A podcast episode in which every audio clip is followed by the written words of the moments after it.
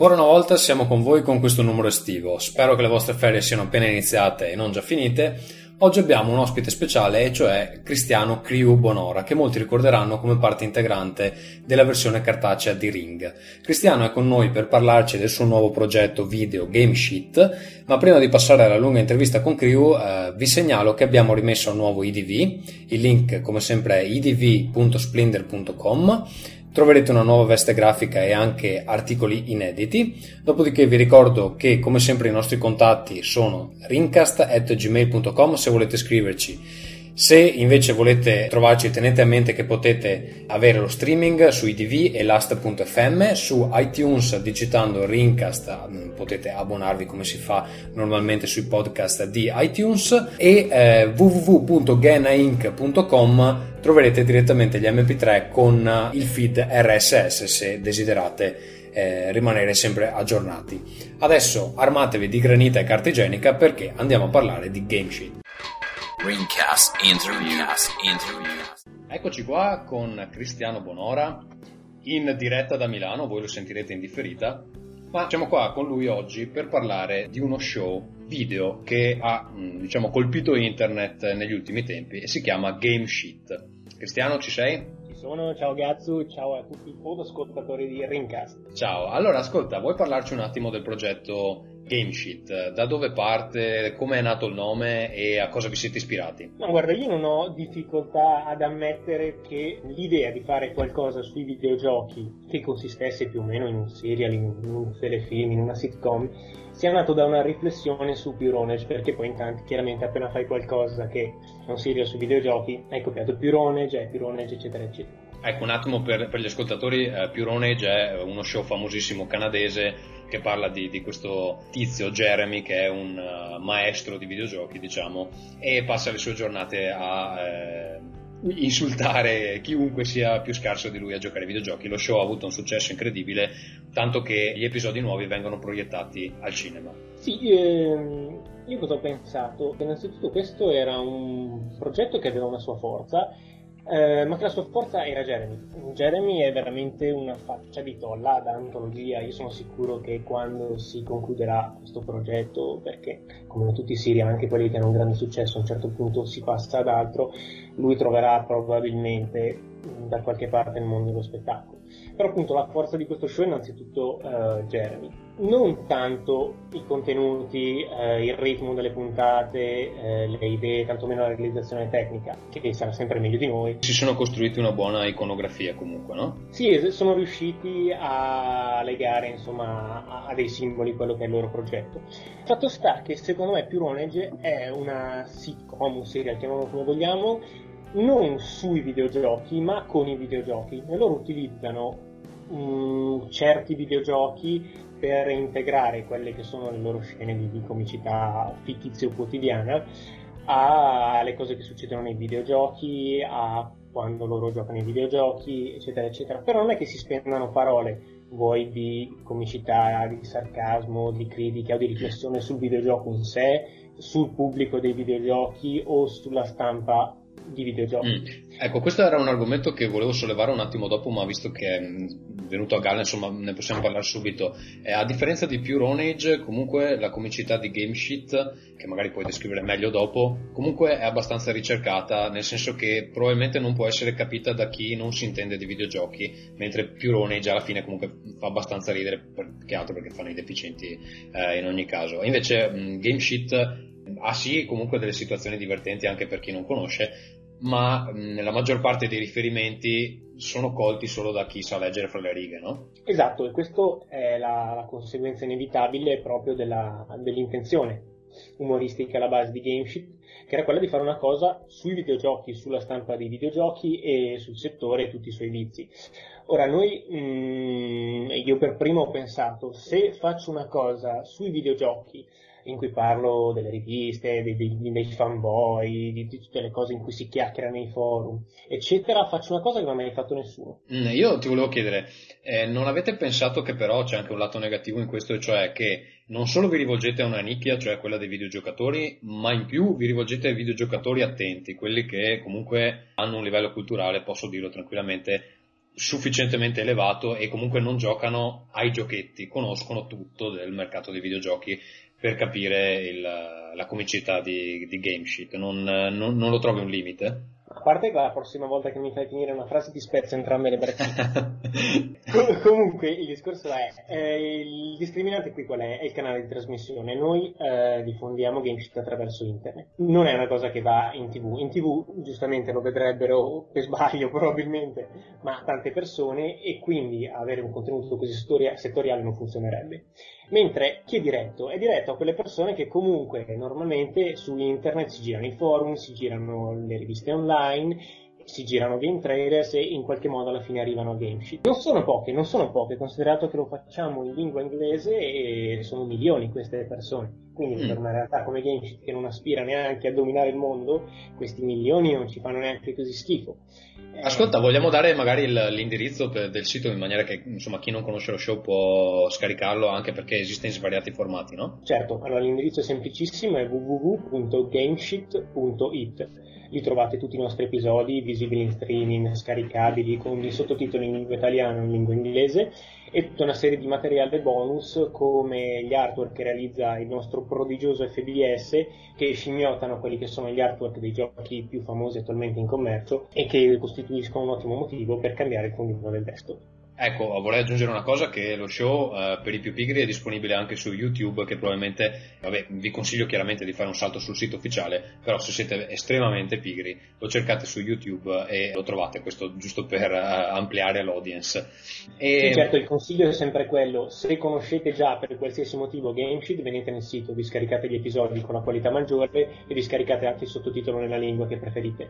YouTube ci serve giusto come vetrina, se passate di lì e non conoscete GameSheet è chiaro che ci fa piacere che lo venite a conoscere, però è sempre meglio che lo vedete nelle condizioni migliori possibili. Ecco, tra l'altro su questa cosa dei sottotitoli vorrei aggiungere che ho notato che scaricare i sottotitoli in italiano ha senso perché comunque le battute sono leggermente modificate per il pubblico italiano, direi quasi arricchite. In inglese alcune cose, mm, cioè vabbè il parlato in inglese ovviamente, però ho notato che comunque c'è una lieve differenza nei, nei, testi fra i sottotitoli italiani e inglesi e devo dire che preferisco quelli italiani, no? Gli episodi eh, nascono, vengono pensati, scritti per la prima volta in lingua inglese, questo perché è l'unica possibilità che abbiamo di fare una cosa in un inglese credibile.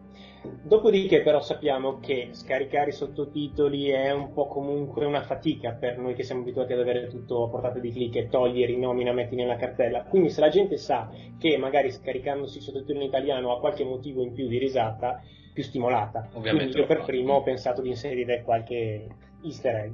Ascolta, a livello contenutistico parliamone un po' più in dettaglio. GameSheet si chiama così perché ha un, uno scopo prefissato, cioè quello di eh, smerdare la stampa di videogiochi in generale o eh, eventi insomma, che si verificano nel mondo dei videogiochi. Vuoi parlare un po' più eh, approfonditamente del, del, target, cioè di quello che vi proponete di fare sostanzialmente? Dunque, il nome eh, in realtà nasce da, da questa convinzione.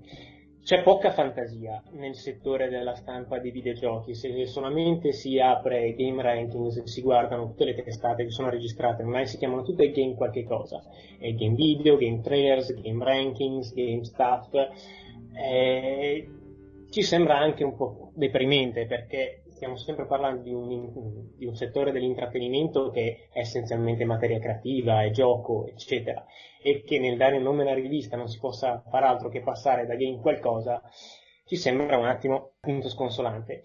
Per cui per ironizzare tutte queste riviste che si chiamano tutte un po' con lo stesso nome, ci è pensato che fosse buffo chiamare una rivista Gamesheet. Siete andati un po' estremi, insomma, no?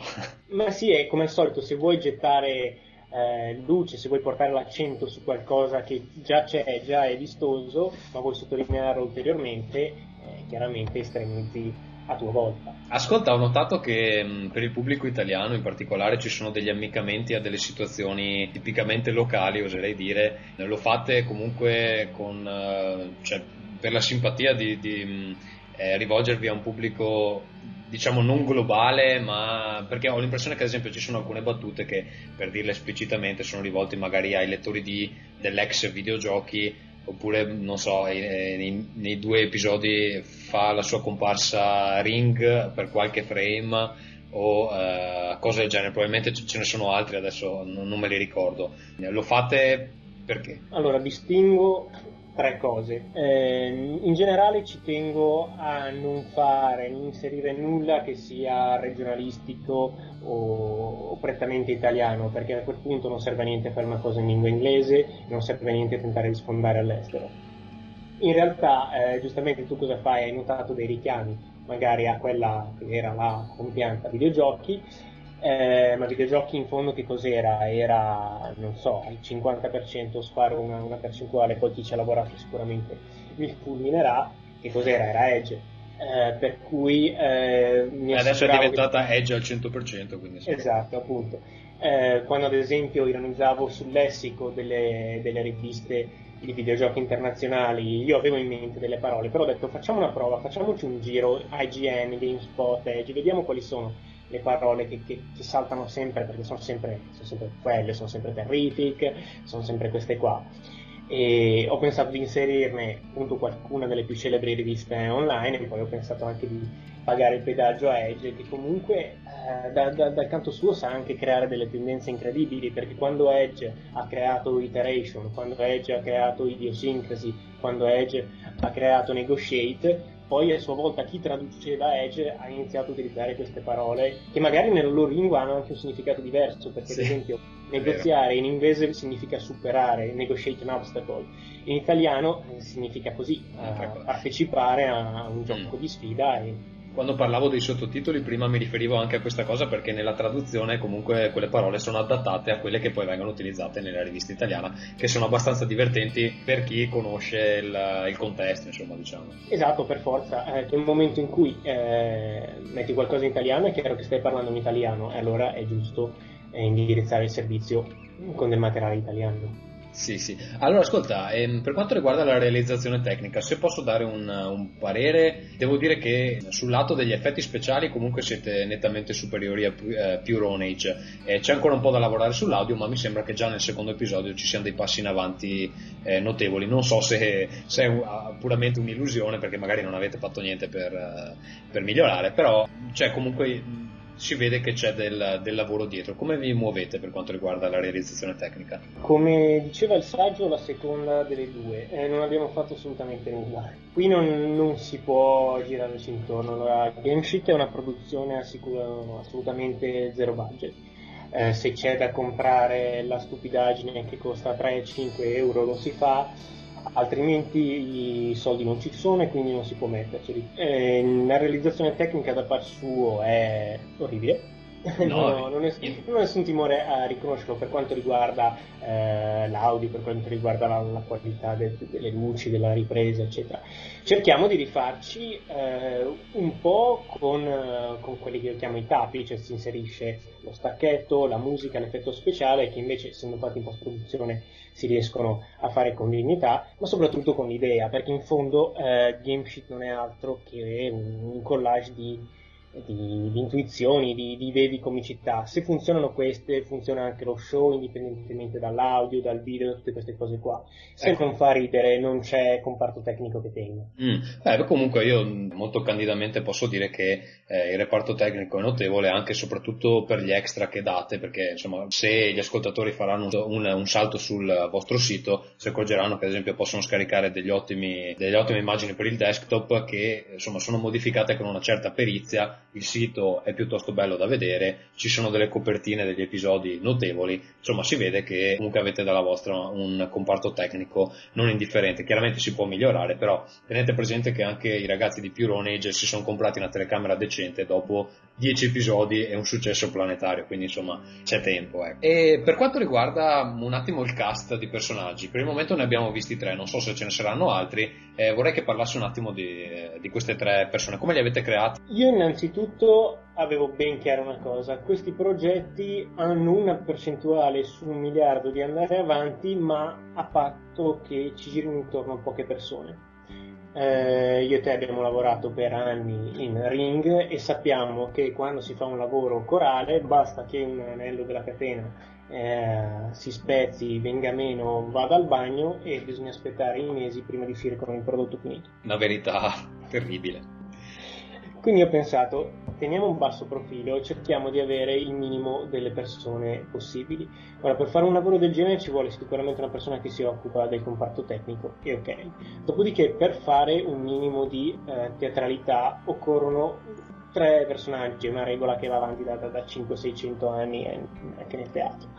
E, cosa ho pensato? Ho pensato a quello che poteva essere il caporedattore di, di questa rivista, eh, che doveva essere una persona certamente saputa a modo suo, anche se la, la, l'eticità del suo sapere è molto discutibile, e dei compagni di viaggio da schiavizzare a puntino come è giusto fare in qualsiasi contesto di dislivello poteriano. Che tra, tra, parentesi, se posso aggiungere, comunque il, il personaggio di caporedattore è quello che fai tu, e, ed è un personaggio che comunque mi è sempre sembrato di, di capire ti, ti, piacerebbe fare anche nella vita reale, no?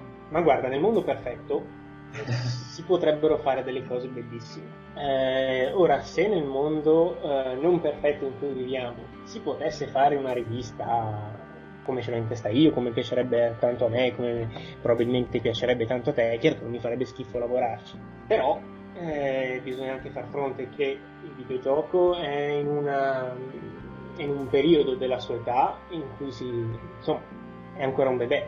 Eh, noi pensiamo al cinema, eh, il cinema sul groppone un bel po' di anni, però mh, mm, se vai in edicola non esiste una rivista che parli di cinema eh, spiegando come si fa un film, approfondendo negli aspetti più scienza comunicativi e tutte queste cose qua. Quindi bisogna anche prendere atto che il proprio gusto personalistico che si è affinato in tanti anni di passione, magari abbinandolo a degli studi, non è quello che può avere la gran parte degli utenti che giustamente con i videogiochi vogliono solamente divertirsi e poi passare ad altro.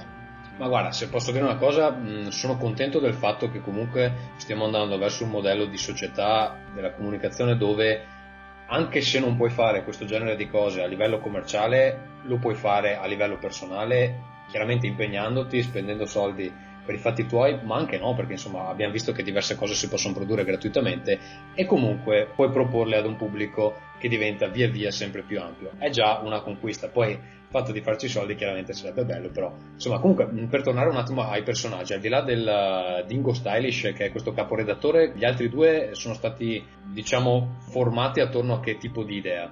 Dunque, dovevano essere tutti e due personaggi con a, a modo loro un, un superpotere o comunque qualcosa in cui erano eh, fortemente bravi perché spesso nella, nella comicità eh, fa comodo poter, eh, potersi appigliare a una, una, caratteristica speciale di qualcuno, è sempre stato così nei cartoni animati e mi è sembrato giusto che fosse così anche in Games.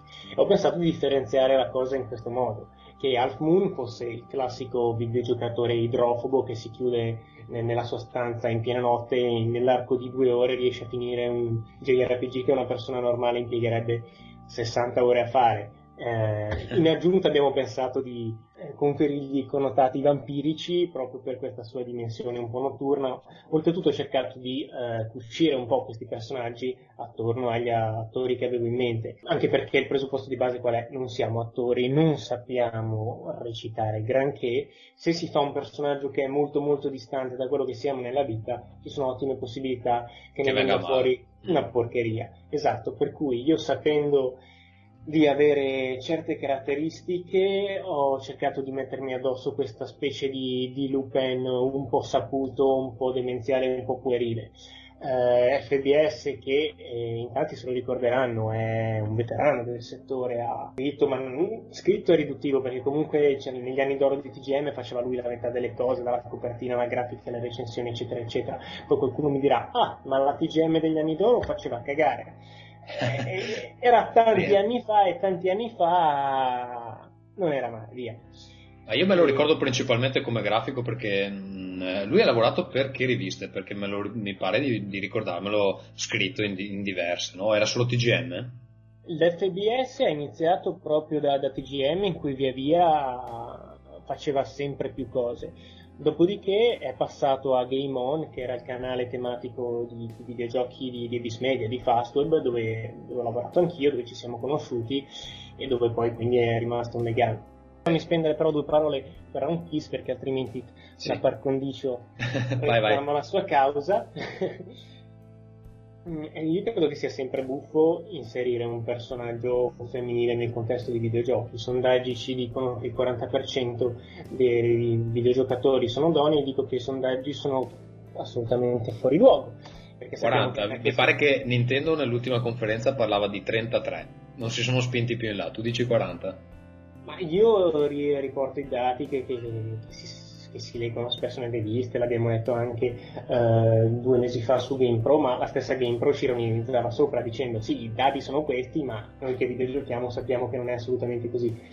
Per cui eh, inserire un personaggio femminile che eh, da par suo eh, ne sa, perché chiaramente non poteva inserire in una rivista di videogiochi un personaggio che non sapeva nulla di videogiochi, ma che comunque sia ehm, femminile. molto annoiato, spesso, spesso, stizzito da quelli che sono i vizi del settore, i vizi dei videogiocatori, ma soprattutto i vizi del videogiocatore maschio, che insomma io credo che nella scala evolutiva non, non occupi un, un, posto di particolare novità. No, no, no, almeno fino adesso no, forse ultimamente con il fatto che i videogiochi iniziano a diventare un po' più popolari sta diventando normale, non siamo più i nerd brufolosi che che passano le loro giornate sui JRPG. Ma forse il contributo sì. è stato del Topex, non tanto dei ah, Topex. Allora, ascolta, ehm, prima di passare un attimo alle anticipazioni del terzo episodio, che ha un'uscita, diciamo, imminente, anche se poi è da vedere, per quanto riguarda la scelta di lavorare su materiale video, io ho visto recentemente, diciamo, in lieve anteprima il behind the sheet eh, numero 2, cioè dietro, al, dietro le quinte del, del secondo episodio ci sono delle scene in cui si vede che comunque fate dei chuck per alcune scene che si ripetono ad libitum. Non è un po' pesante a livello realizzativo lavorare su materiale video, anche se comunque alla fine poi sono circa, so, 15 minuti di, di episodio, 20 minuti. Non è un carico di lavoro molto molto impegnativo? No, nel senso no, no in teoria.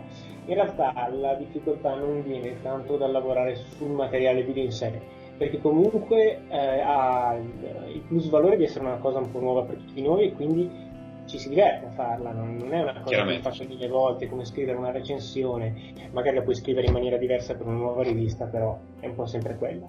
Quindi eh, c'è questa componente di divertimento. In realtà le difficoltà sono due, sono un po' due facce della stessa medaglia. La prima sono i tempi. Io quando ho pensato a GameSheet ero perfettamente consapevole che comunque per quanto piacevole fosse un po' gravoso un discorso video di questo tipo. Per cui ho pensato, cerchiamo di ambientare la maggior parte della puntata in redazione, dopodiché di, di fare una scena in esterna, così ce la caviamo con due sessioni di ripresa e boh. Ora, andando avanti è stato subito evidente che A non era possibile ambientare tutte le puntate solamente in due location, perché comunque appena appena la sceneggiatura decolla un attimo hai bisogno di spaziare. Eh sì. E soprattutto non è così automatico che tu decidi quel giorno facciamo la tal cosa e ci mettiamo mezza giornata, una giornata. Quindi mentre si lavora bisogna lavorare a ritmi molto serrati e questo toglie un po' del divertimento, aumenta lo stress. Mm. A questo ci devi aggiungere l'assoluta improbabilità dei personaggi di cui mi sono circondato per lavorarci. sì, immagino. No, infatti ti, ti, ti, facevo la domanda perché mh, ho una, un poco di esperienza nella ripresa di materiale video e so che per girare 5 minuti buoni devi lavorare mezza giornata, quindi mi chiedevo se alla fine per montare un episodio con tutta la post-produzione eccetera non fosse una rottura di palle. Ma sì, le, diciamo che trascurare eh, anche piuttosto bellamente certi aspetti del comparto tecnico snellisce eh, per contro, appunto, bisogna fare fronte a queste specie di effetti domini per cui uno fa la battuta, l'altro si mette a ridere, l'altro si addormenta, e mm. per cui bisogna gestire le cose con un attimo di serenità tibetana. Ascolta, cosa ci dobbiamo aspettare per il terzo episodio e in generale per il futuro di GameSheet? Una saga ad ampio respiro o comunque puntate monotematiche? Piccoli passi, Getsu, piccoli passi. Eh, innanzitutto, per il prossimo episodio io voglio concludere una specie di mini trilogia ovvero io voglio iniziare a partire dal terzo episodio a far capire in giro cosa è GameSheet. Io personalmente finora non mi sono neanche impegnato più di tanto nel diffondere GameSheet per un semplice motivo. In giro nella rete ci sono milioni di video buffi. Se tu diffondi il primo episodio di GameSheet e hai solo quello, finisce spesso appunto come uno tra il milione di video buffi che girano. Giusto. Se vuoi che la cosa venga percepita come realtà un po' più sostanziosa, hai bisogno di infilare almeno tre episodi. Quindi ho fatto tre episodi piuttosto simili come caratteristiche, come andamento, come accadimenti, per cercare di, così, di consolidare quella che è l'immagine del progetto fino ad ora. Poi dal terzo episodio deciderò un po', anche a seconda dei feedback che raccogliamo, che piega far prendere la serie. Per quanto riguarda il terzo episodio, dovete aspettare innanzitutto la copertina più bella che sia mai apparsa su una rivista di videogiochi. E siete assolutamente autorizzati a scrivermi al mio indirizzo che è bingo.gameshit.it se non siete d'accordo. Eh, si inserirà un nuovo contendente nella nostra console press war, per cui alla rivista Fanboy Nintendo troveremo anche una fantomatica rivista Sony che tutto intende e tutto vuole possedere. Abbia, possiamo avere l'anteprima del nome oppure no? Dovrei inventarlo in questo momento. Ah, ok, ok, ok. no, in realtà ho una mezza idea, ma così, non vi direbbe neanche nulla. Siete ancora, siete ancora, in fase creativa, ok. Per, per cambiare un attimo argomento prima, prima della conclusione, eh, io ricordo che in occasione della pubblicazione del eh, nostro sesto episodio, cioè quello sulla doppia... Pretofilia. Esatto, doppia intervista sull'operazione pretofilia, quindi eh, CADL versus Molle Industria. Un tuo commento mi ha colpito particolarmente per chi non ha ascoltato il sesto episodio si parlava sostanzialmente della censura di questo gioco di molle industria, vabbè, che vedeva protagonisti dei, dei preti pedofili e ehm, hai fatto de, dei commenti abbastanza interessanti sul fatto che eh, la meccanica dei videogiochi non coincide necessariamente con il messaggio, il quale eh, anzi può essere opposto, come nel caso di eh, un paio di titoli che tu nomini, cioè eh, Shadow of the Colossus, che a me è piaciuto moltissimo, e eh, Tomb Raider eh, Anniversary. Vuoi esplicitare un po' meglio questa posizione su cui si potrebbe lavorare per eh, dare un, eh, diciamo un, un valore diverso al videogioco rispetto al valore che ha adesso? Ma sì, io credo che il plus valore autentico del videogioco rispetto agli altri medium sia quello che per veicolare un messaggio, qualora ci riesce, e sappiamo che non è così frequente, è quello di fartelo provare in prima persona. Nel senso, se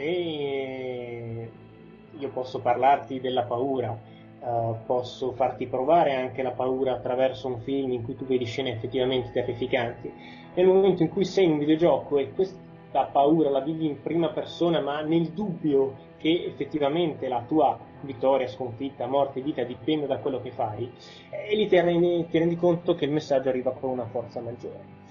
Ora, noi sappiamo che ci sono degli stereotipi, dei, chiamiamoli anche stilemi più eufemisticamente, del game design, eh, che vedono insomma il videogiocatore impegnato a fare la pelle a qualcun altro.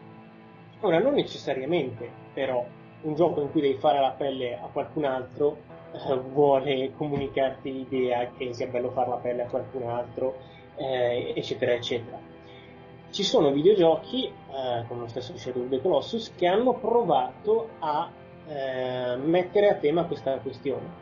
Tu stai facendo la pelle a qualcun altro perché sei in un videogioco e in un videogioco bisogna in qualche modo proporti un'interazione divertente e una delle cose più facili da farti fare eh, non è eh, scrivere poesie shakespeariane per un videogioco, ma farti fare il paiolo a qualcuno. Diciamo anche che è un meccanismo agonistico abbastanza basico, no?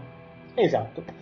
Eh, se però nel momento in cui io, tu hai ucciso qualcuno, io ti ammanto la scena di un, di un, sapore malinconico, se invece che glorificare le tue gesta attraverso una particolare inquadratura, una particolare regia, una particolare musica, ti riesco a far passare il dubbio che comunque qualcuno è morto, qualcosa si è perso, qualcosa si è spento. Ecco, mi viene, mi viene in mente, scusa, il, mi viene in mente il momento finale di Metal Gear Solid 3 quando c'è Big Boss che deve dare un colpo di grazia che probabilmente non vorrebbe dare. Tu stai parlando di una situazione del genere, no? Anche, anche, ma la stessa cazzine che suggella la morte di qualsiasi colosso in Shadow of the Colossus. C'è una musica particolare, eh, c'è un rallent che enfatizza proprio il crollo di queste cattedrali viventi, c'è sempre il segnale che c'è qualcosa di bello che muore, che non c'è più, che va perduto. Eh, ora, um, in maniera così raffinata sono pochi che lo possono fare, eh, in Shadow of the Colossus ce n'è uno, Però tutto sommato mettere a tema quello che comunque è un problema contemporaneo del videogioco perché se ne discute molto e non necessariamente a sproposito sul fatto che alla fine sia una forma di intrattenimento intrinsecamente violento, si può ritrovare anche in altri prodotti. Ora mi perdonino uh, per lo spoiler coloro che non hanno ancora finito Tomb Raider Anniversary, spegnete pure il, il podcast se volete. Comunque lì per quanto gli autori non, non siano né, né, né, poeti né filosofi, hanno cercato di mettere a tema eh, questo fatto con due presupposti. Il primo è da ricercarsi, secondo me, nel precedente gioco, in Legend, che è l'episodio che segna un po' la rinascita del franchise con i passaggi di consegna a Crystal Dynamics. Succede che appena iniziato il gioco, Lara si trova ad uccidere persone che sì, magari la stanno cercando, bene, non le vogliono, eccetera, però per una persona che non è così assuefatta al meccanismo omicida dei videogiochi, che passa di lì e dice ma quello lì perché? Cosa ti ha fatto?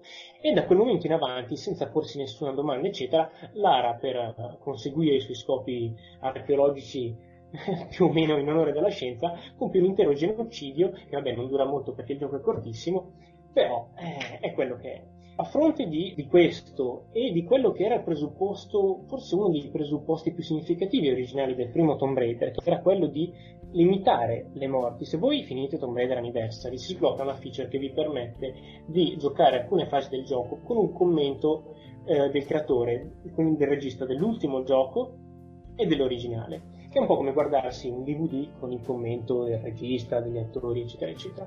E appena cominciate vi spiegano che a suo tempo loro avevano già avvertito nel 96-97, eh, insomma, che nei videogiochi cominciava a essere un po' eccessiva questa violenza uomini contro uomini. E avevano pensato in un videogioco inserire solo animali per limitare questa cosa. Ora, misteri del politically correct, in realtà in un videogioco, in un film, fa molto più scena quando muore un cane o un orso che non quando muore un personaggio, e su questo punto ci ritornano proprio nel commento Tomb Raider Anniversary.